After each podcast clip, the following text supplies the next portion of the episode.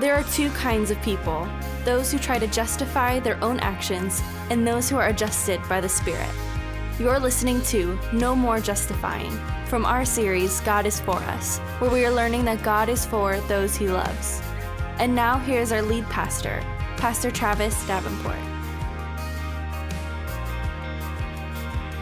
Well, hey, this morning we're continuing on in this series. Uh, God is for us, and I'm really excited about it. Um, today, uh, I'm not preaching, which I'm kind of excited about, um, to be honest with you, because, and it's not because I don't like to preach, I really do. Um, but I'm excited because our very own creative director, Seth, is going to be preaching today. We can give it up for that. And uh, yeah, and the reason that I'm, I'm welcoming him is because I feel like, maybe you could jive with this or not. I feel like anytime like a lead pastor doesn't preach, it's usually because it's like, oh, he's on vacation, right? Yeah. So usually that's what, but that's not the reason. Like I want to be here and hear the people that we are raising up to communicate and speak the gospel, speak the gospel. And so I will be sitting with you this morning taking notes just like you because we all take notes. Amen? Yeah?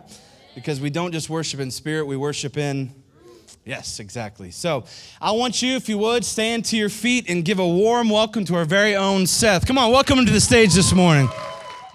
We're still in Romans chapter 8, just as we were last week. We're going to continue on in verses 5 through 11 this, uh, this morning. Pastor Travis had the opportunity to take us through 1 through 5 last week, and we learned that there is no more condemnation on our lives. And that's, that's good news. Amen? So we're going to continue reading here this morning in verse 5.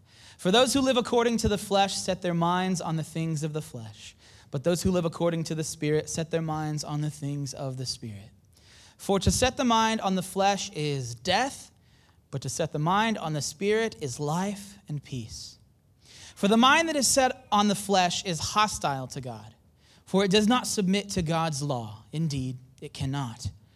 Those who are in the flesh cannot please God.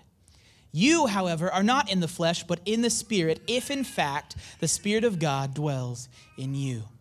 Anyone who does not have the Spirit of Christ does not belong to him. But if Christ is in you, although the body is dead because of sin, the Spirit is life because of righteousness. If the Spirit of him who raised Jesus from the dead dwells in you, he who raised Christ Jesus from the dead will also give life to your mortal bodies through his Spirit who dwells in you. Let's pray. Heavenly Father, thank you for this opportunity we have to continue on in Romans chapter 8. Um, God, right now, I just invite you to speak to us through your word. This morning, we're not interested in hearing my opinions. I'm definitely not interested in speaking them. We're not interested in hearing the opinions of Covenant Church or of man. But instead, God, we are interested in hearing from you that we might live our lives according to your work and what you've done. God, we invite you to do this this morning. It's in Jesus' name we pray. Amen. Why don't you turn somebody, shake somebody's hand as you take a seat here this morning? Let's get going. Don't turn somebody, turn to somebody.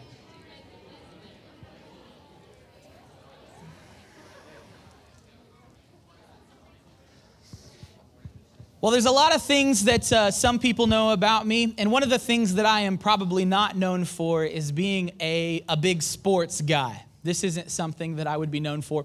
If my brother were here this morning, he would go, Ha! Because he knows exactly uh, what I'm talking about when I say I'm not a sports guy. I don't really have a, a, favorite team or things that I really, really get into the way that other people get into it. But there was something that happened just this past uh, few, uh, a few months ago that I thought was really, really interesting, and it brought about kind of a new way for me to look at sport events, sporting events. And I know I already, to you sport guys, you're all, you just lost all respect for me, so I apologize that we got that out of the way, out of the gate there. So uh, just a few months ago, the NBA finals took place, and the Golden State Warriors played the Cleveland Cavaliers. You guys remember when this happened? If you're a good person from Ohio, you remember it well. And there's something that I noticed that was taking place uh, during the uh, NBA finals that I thought was really, really interesting. See, whenever I watch these things, I kind of watch them and I, I, I don't really have a dog in the fight because I'm not particularly passionate about one team or the other. And it allows me to watch uh, the NBA finals in a really like objective light.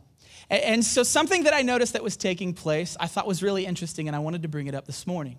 See, what would happen uh, would, uh, was the Golden State Warriors would play, and Steph Curry, their, their fav- favorite player, the one who is well known, you all know his name, you've all probably seen him play or heard his name at the very least.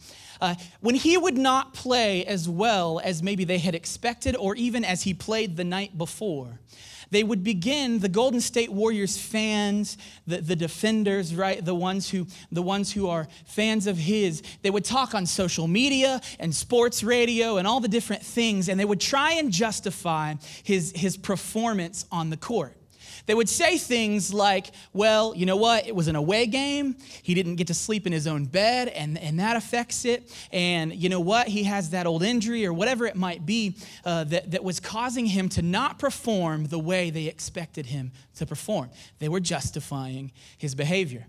But it wasn't just something that was limited to the, to the uh, Golden State Warriors. It was also something that we saw happen with the Cleveland Cavs and LeBron James. When, Le, when LeBron James would not play well, what began to happen was his fans, the people who, who wanted him to succeed, they began to say, you know what? It's an away game. He didn't sleep in his own bed. He's got that old injury, or there's just something going on. You know, we're not privy to the inner workings of LeBron, the king's mind. We don't know what's going on, right? And so, but, but there's some reason that he's not performing the way that he should. We, we justify the behaviors of those we kind of look to exceed at a higher level, don't we? And we don't just justify the behaviors of, of our sports heroes. We justify the behaviors of, of lots of different people. Uh, I'm a, I am a father. I have a little two year old. And anybody who has children knows that we often justify the behavior of our children, don't we? Uh, how many of you either have, I mean, you have to have either, either heard the parent or been the parent who has said, like, yeah, he's wild. I'm so sorry. We gave him a little bit too much sugar today. And so he's acting a little, you know, he missed his nap. I'm so sorry. He missed his nap. And, and we justify our, our children's behaviors. And we do the same thing in our own lives. We do the same thing in our own lives. We justify our behavior um, in any way that we can. And while there may be some degree of truth to what we say, the truth is that we have uh, behaved in a way that we're trying to, to sort of account for, right? And so in the NBA Finals, we saw this, and, and Scripture actually talks about this idea of, of why we live the way we live. And uh, we're going to get into that now. Let's look back at verse 5. For those who live according to the flesh set their minds on the things of the flesh but those who live according to the Spirit set their minds on the things of the Spirit. For to set the mind on the flesh is death, but to set the mind on the Spirit is life and peace. Is life and peace. So here, Scripture's talking about two different kinds of people. Scripture's telling us that there are two different kinds of people, not three, two. There you go. Two. There's two different kinds of people. And, and there's those who, whose minds are focused on the flesh, and those whose minds are focused on the Spirit. So, first, let's talk about those who are focused on the flesh, those whose minds are focused on the flesh. So, for, first of all, for those of you who weren't raised in church, and maybe you're new to this whole Christian thing, or maybe you've kind of been in and out of church, or whatever it might be, and you've heard this term flesh, and you've thought, I don't know exactly what that means. When, when scripture here is talking about flesh, and when Paul writes about flesh, what he's talking about is our sinful nature. He's talking about the nature that we have where we, where we do things that are counter to God's expectations of us. They're counter to godliness, our, our human sinful nature. And so when scripture talks about flesh, what it's saying is sin. It's saying sinful behavior. When, when, you, when you set your mind on sinful behavior, you're going to live according to sinful behavior. So I want you to think of it through that lens. Minds of flesh are all about sort of reducing ourselves to our animalistic um, nature right? We call it kind of like an animalistic nature. It's, it's the body and it's all of the body's desires, it's all of the body's impulses, the inclinations, the wants of the body that we try and satiate in many different ways. And honestly, you really don't have to look that far to see what the world cares about and what the world thinks about and what flesh brings you to.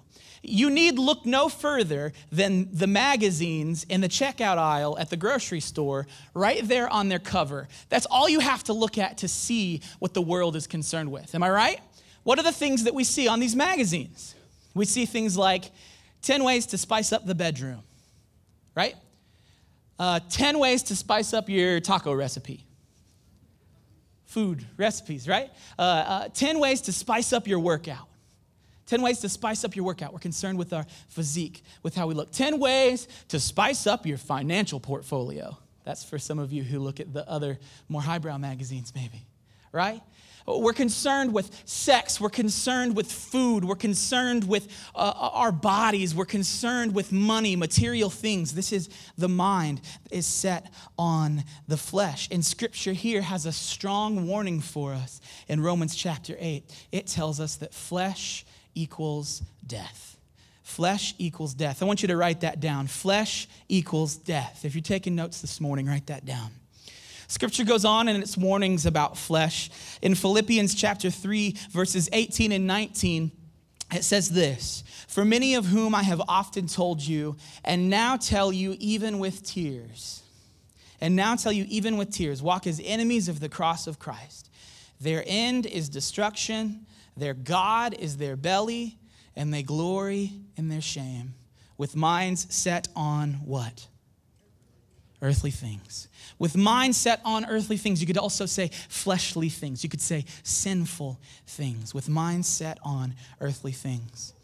The warning continues in, in Galatians chapter 5, verses 19 through 21. It says, Now the works of the flesh are evident. So we're gonna, we're to find out what they are sexual immorality impurity, sensuality, idolatry, sorcery.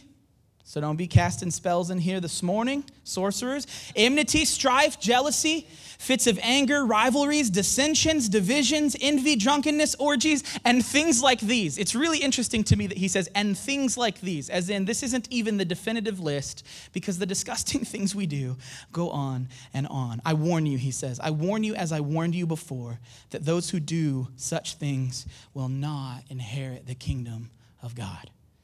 That's a stern warning. It's a stern warning. Somebody whose mind set on flesh is left justifying their behavior every single day. And we do this as Christians. The world certainly does this. We do this from the outright silly, like saying things like, Don't you talk to me till I've had my coffee, right? And we all chuckle on a Monday with our coworkers. That's silly, but we're justifying our behavior. We do it from the silly to the dangerous. The dangerous, like, boys will be boys is this a lesson that we want for our boys? Boys will be boys. We justify behavior.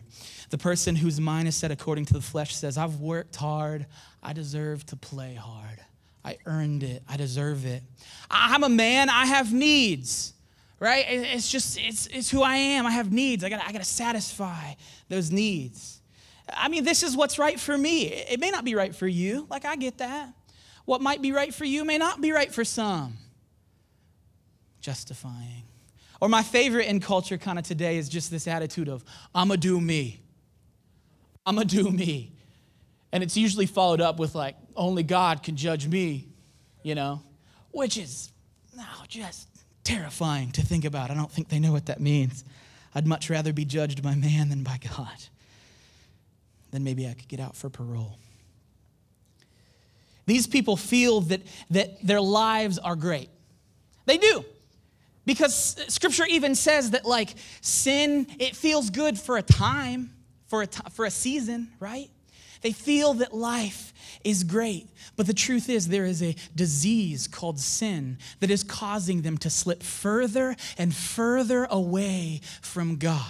Further and further as, as, as, they, uh, as they have no direction and no hope and no purpose in their lives other than satiating their desires of the day. Flesh equals death. Well, scripture also talks about the spirit. It says, and then there are those whose minds are focused on the spirit. People who are focused on the spirit are concerned with godliness, they're concerned with righteousness. They're concerned with uh, Jesus likeness. I don't know if that last one's a word, but I like it. Listen, the basic idea here and uh, is, is as we walk according to the Spirit, the more like Jesus we should become. The more like Jesus we become. When we live according to the Spirit, we begin to see Christ like characteristics taking shape in our lives. Why is this good? Because Spirit equals life. Write that down. The Spirit equals life. In fact, Romans says life and peace. How many of you want some peace in your life these days? I'd love some life. I'll take some peace too. Spirit equals life. Uh, back in Galatians, we read about the works of the flesh. It continues on right after that. It talks about the fruit of the Spirit. Let's read about those. But the fruit of the Spirit is love, joy, peace, patience, kindness, goodness, faithfulness, gentleness, self control. Against such things there is no law. And those who belong to Christ Jesus have crucified the flesh with its passions and desires. With its passions and desires. The person whose mind is set according to the Spirit, this is a person who says, I want what you want, God. I want what you want. God, you shape me, you mold me. You give me what, what I need, what you know I need. I trust that, that you are in control. Uh, see, when we live according to the Spirit, it, it, it shapes our entire worldview. And our worldview is the lens with which we look at the world. And it should completely change as we live according to the Spirit. Romans continues on in verse 7 and 8. It says, For the mind that, for the mind that is set on the flesh is hostile to God, for it does not submit to God's law. Indeed, it cannot. Hmm. Those who are in the flesh cannot please God. It's a tough warning here. When we live according to the flesh, it's not just that we may not please God it's not that like we don't have permission or, or, or like if we work hard enough, we might be able to achieve it if we just try really, really hard and we can do it sometimes and not others. No, it says that when we live according to the flesh, when we do things in our flesh, we cannot please God. It means that we are incapable of doing it. An interesting illustration to this point is the story of, of Cain. And we look at the story of Cain and Abel, and, and, and we, we all have heard the story of, of how, how uh, Cain killed Abel out of anger, right? But if you, if you kind of rewind and look at what, take, what took place before that, what happened was Abel and Cain both brought sacrifices before God. And whenever they got there with those sacrifices, God looked upon Abel's with favor. He was pleased. And he looked upon Cain's and he was displeased. And he did not accept Cain's sacrifice. And we look at it and we say, well, why? Cain brought a sacrifice. He worked with his own hands, right? Like he, he planted, he planted these, these fruits and he brought it to, to God. But what did Abel do? He brought the, the fattened calf the calf, which was the blood covenant that God set up in Genesis before that. And there's a lot of different things that we can draw out of this passage. We could argue whether Cain's uh, heart was in the right place or whether it wasn't. But what we don't see in, in Cain's behavior is obedience. Cain wanted to, whether it was with good intentions or bad, he wanted to grow his fruit and bring his fruit and say, Look, God, I worked for you. I did this. Awesome. Take my, take my sacrifice. And God says, No, no, I'm not going to accept that sacrifice. And, and Cain uh, lowers his head in shame, and, and God says, why, didn't, why do you lower your head in shame when you, when you don't do what you should do? See, God is not looking for you to work for Him, He is looking for your love for Him. This is an important point. He's not looking for you to work for him, he's looking for your love for him. All that you can toil to build will bring you no true and lasting satisfaction because we were created to be in a pleasing relationship with God, and we cannot please him in our flesh. And we try to build things, don't we? Not even in the name of God sometimes. We work and we build and we achieve. Look at all these celebrities Look at all these celebrities who, who achieve success. They, they achieve in, indulgence and fame like most of us will never even come close to comprehending. And yet, how often do they show us that they are completely empty? because they can build and they can build and they can achieve by man's standards. They can work according to their flesh. They can chase every single desire that their flesh will throw at them and they will end up empty. Because as C.S. Lewis said, we have a God shaped hole in us that can only be filled by Him. And no matter what else we throw at it, we will remain empty until we are in a pleasing relationship with our Creator, which cannot be done in our flesh. The world does this. They, they, they do this. They, they act according to their flesh. But here's the thing. Here's the thing. Uh, we need to stop being surprised that the world is acting like the world. Right? Like Romans lays it out here for us. It says, Those whose minds are set on the flesh will live according to the flesh. There you go. Now you know why they act the way they do.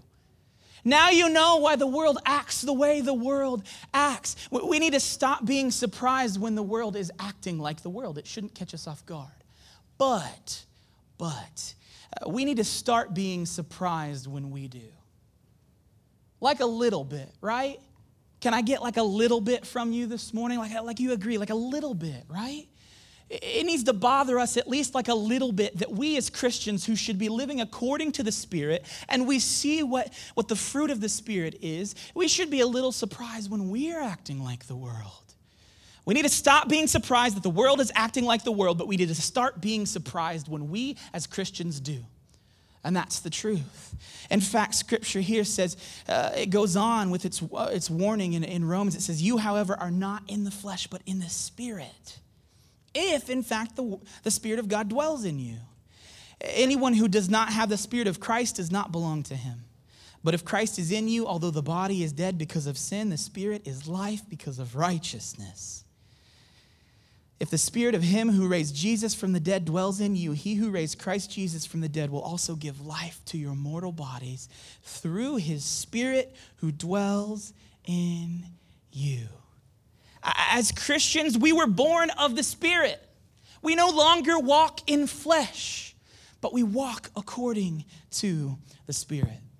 See, how, would, how ridiculous would it be? How much less of me would you think if every day I had to get up and I had places to go and I had errands to run, I had to get to the, the uh, uh, supermarket, I had to get to the grocery store, whatever, I had, I had doctor's appointments and I had different things, and I got up and I walked there by foot everywhere I went. But I had in my garage a Lamborghini all gassed up, ready to go, keys in my pocket. How much of a fool would you think me?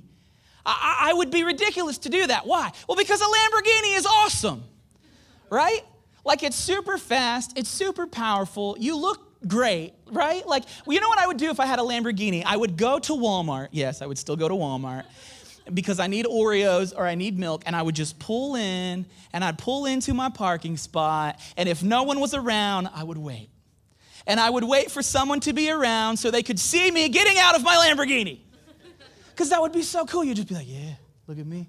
I got my Lamborghini. It's awesome, isn't it? Why? Because that guy knows. It's a Lamborghini, it's powerful.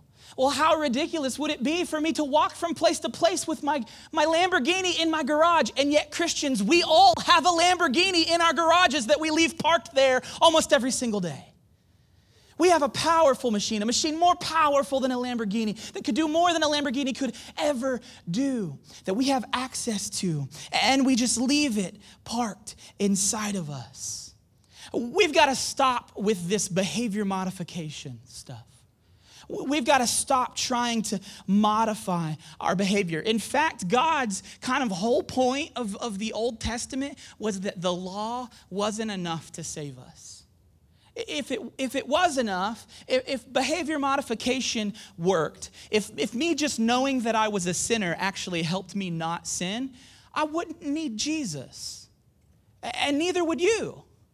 Neither of us would because we would be able to, to tackle it ourselves. But the law was imperfect.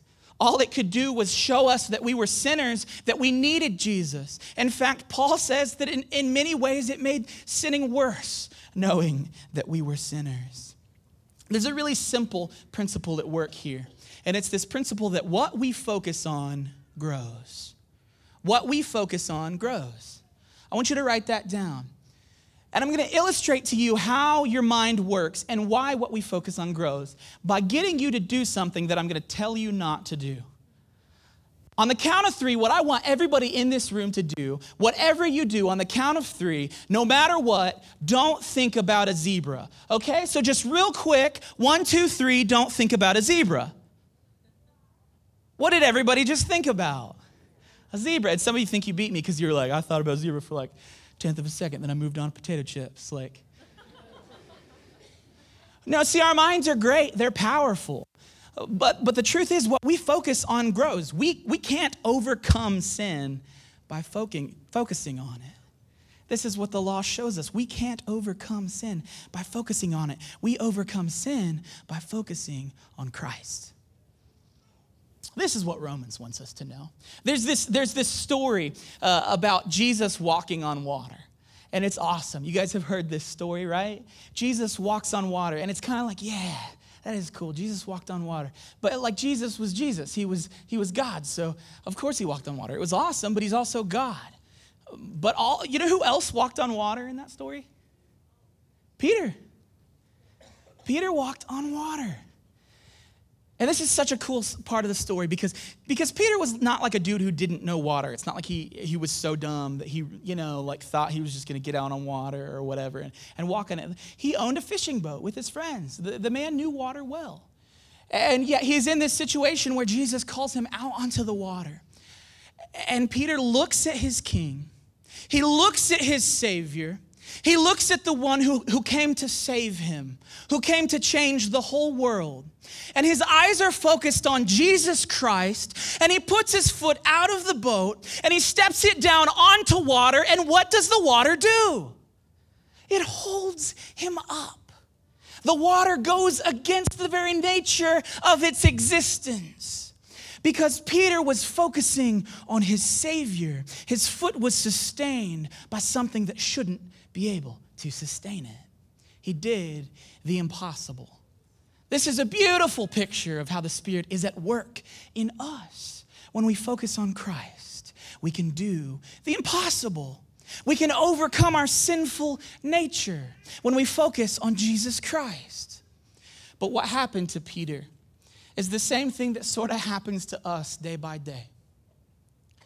He, he took his eyes off Jesus. He took his eyes off the king. And he looked down at the water and he started thinking, I, am assuming, he started thinking about, like, man, water shouldn't hold me up. I'll feel that wind. Look at these waves. I can't, I can't do this. I can't do this. I'm not enough to do this. He's right. Because it wasn't him who was holding himself up, it was his faith in his king. And whenever he, he started focusing on what water does, which is a molecule that sort of just moves out of the way normally when we jump into it, right? He sank because his eyes were off of Christ. We got to get this through our heads, church. We need to change our focus from focusing on overcoming sin to focusing on revelations of who our King is revelations of his goodness, new revelations of his grace, new revelations of how he is at work in our lives. And when we do this, we can do the impossible. So you might be thinking, okay, I'm, I'm, sort of, I'm sort of inspired, but practically, what does this mean for me? Practically, as a Christian, what does this mean for me? I have access to the Holy Spirit. What do I need to do? Okay, so let's talk about two very practical things that you must do every day to set your mind according to the Spirit. Number one, we already got it up on the screen there for you. You need to search for new revelations of Christ's goodness in His Word. It's a really fancy way to say read the Bible. And I'm not talking about read the Bible because I'm checking off the list as a Christian. And this is what I'm supposed to do and I, I pull up the Bible app and I'm, I'm the gospel in 10 days or whatever, which is like impossible to comprehend. And I'm checking them off, checking them off, checking them off, because my buddy who I am friends with on the Bible app will know, right? Some of you, yeah, you know what's up. Right? We, we, we, we walk this line. We're not talking about reading scripture because it's out of this weird guilt or, or, or, sense that like we, we have to do it as Christians. We got to go through the motions. We are reading scripture to know our King more. Did you know that the Bible, including the Old Testament, front to back, is about Jesus Christ? Front to back. It begins in Genesis And it goes all the way to Revelation. It's a story of how God works in our lives. You need to search for new revelations of Christ's goodness every day in His Word. You also need to seek Him daily through communion in prayer. Communion in prayer, your time with Him, your personal time with Him where you, where you speak to him. And we talked about some of the things that, that people whose minds are set according to the Spirit say. What do they say? God, show me what you want for me. God, be at work in my life. God, I can't do this on my own. I don't have the power to do this. I need you. God, show me new revelations of Jesus. Show me in, in, in my love for my wife and my wife's love for me. Show me in, in my love for my children. Show me in my friend's kindness and service to, to, its, to its community. Show me in all of the things that I might encounter. May I, may I discover new revelations of your goodness at work symbolized through our lives. May I discover it in the scriptures as I pore over them and not just check off the box so that I can say I've read Matthew, Mark, Luke, and John, but so that I can hear the story of Jesus Christ at work in Matthew, Mark, Luke, and John. Some of you who grew up in, in youth groups, you're already kind of laughing at me. Why? Because the easiest answer in youth groups to every question is read the Bible and pray. And I bet you probably came to church kind of wondering, like, what am I going to be taught today? Read the Bible and pray, Christian. Read the Bible and pray. It's not any more com- complicated than this. We just become wrapped up in our behavior modification. We, come, we become wrapped up in concerning ourselves with sin. And sin will bring us death and destruction. So, for those of you who don't know Christ, for those of you who don't know Christ, Maybe you're, you're kind of wondering okay, so you're talking to Christians, you're not talking to me. You're talking to Christians, you're not really talking to me. Uh, here's what I would say to you Jesus Christ has made this available to you as well. Now, I know some of you who, who do not yet know Jesus, you are struggling. You are struggling. The truth is, people don't typically come to church if they've got life all together, if they've got it all handled. That's not why we walk through these doors. There, there, there's two kinds of people. There's, here, there's those who are, who are here to celebrate God at work in their lives, or those who are trying to figure out if God will, will work in their lives. And so, for those of you who don't know Jesus, I want you to know that He lived and He died for you. It's a story that you may have heard. it's a story that, that is very old. He walked on this earth. He raised up disciples who, who, who would be able to teach us when he, when he left. And, and before he left, he was actually put to death. He was put to death. He died. And he took on the sins of the entire world. He drank a cup of wrath that wasn't due him, it was due each of us. And it was due each of us because of the sins that we commit and will commit the sins of the world for all time, all of men. Jesus drank that, drank that cup of wrath himself so that we could be spared it. But he didn't stop there. He died, he rose again. That may not be news to you, but he rose again and he said before he left this earth that he was going to leave us with a helper. And this helper, who he's talking about, is the Holy Spirit. And the Holy Spirit is willing to take root in your heart, to live in you. This is God living in you. If you will just accept the sacrifice of Jesus over your life. Thank you for listening to this message from our series, God is for Us at Covenant Church. We hope you are impacted by the message today. If you'd like to invest in what God is doing here in this ministry, feel free to give online at covenantchurch.us forward slash give.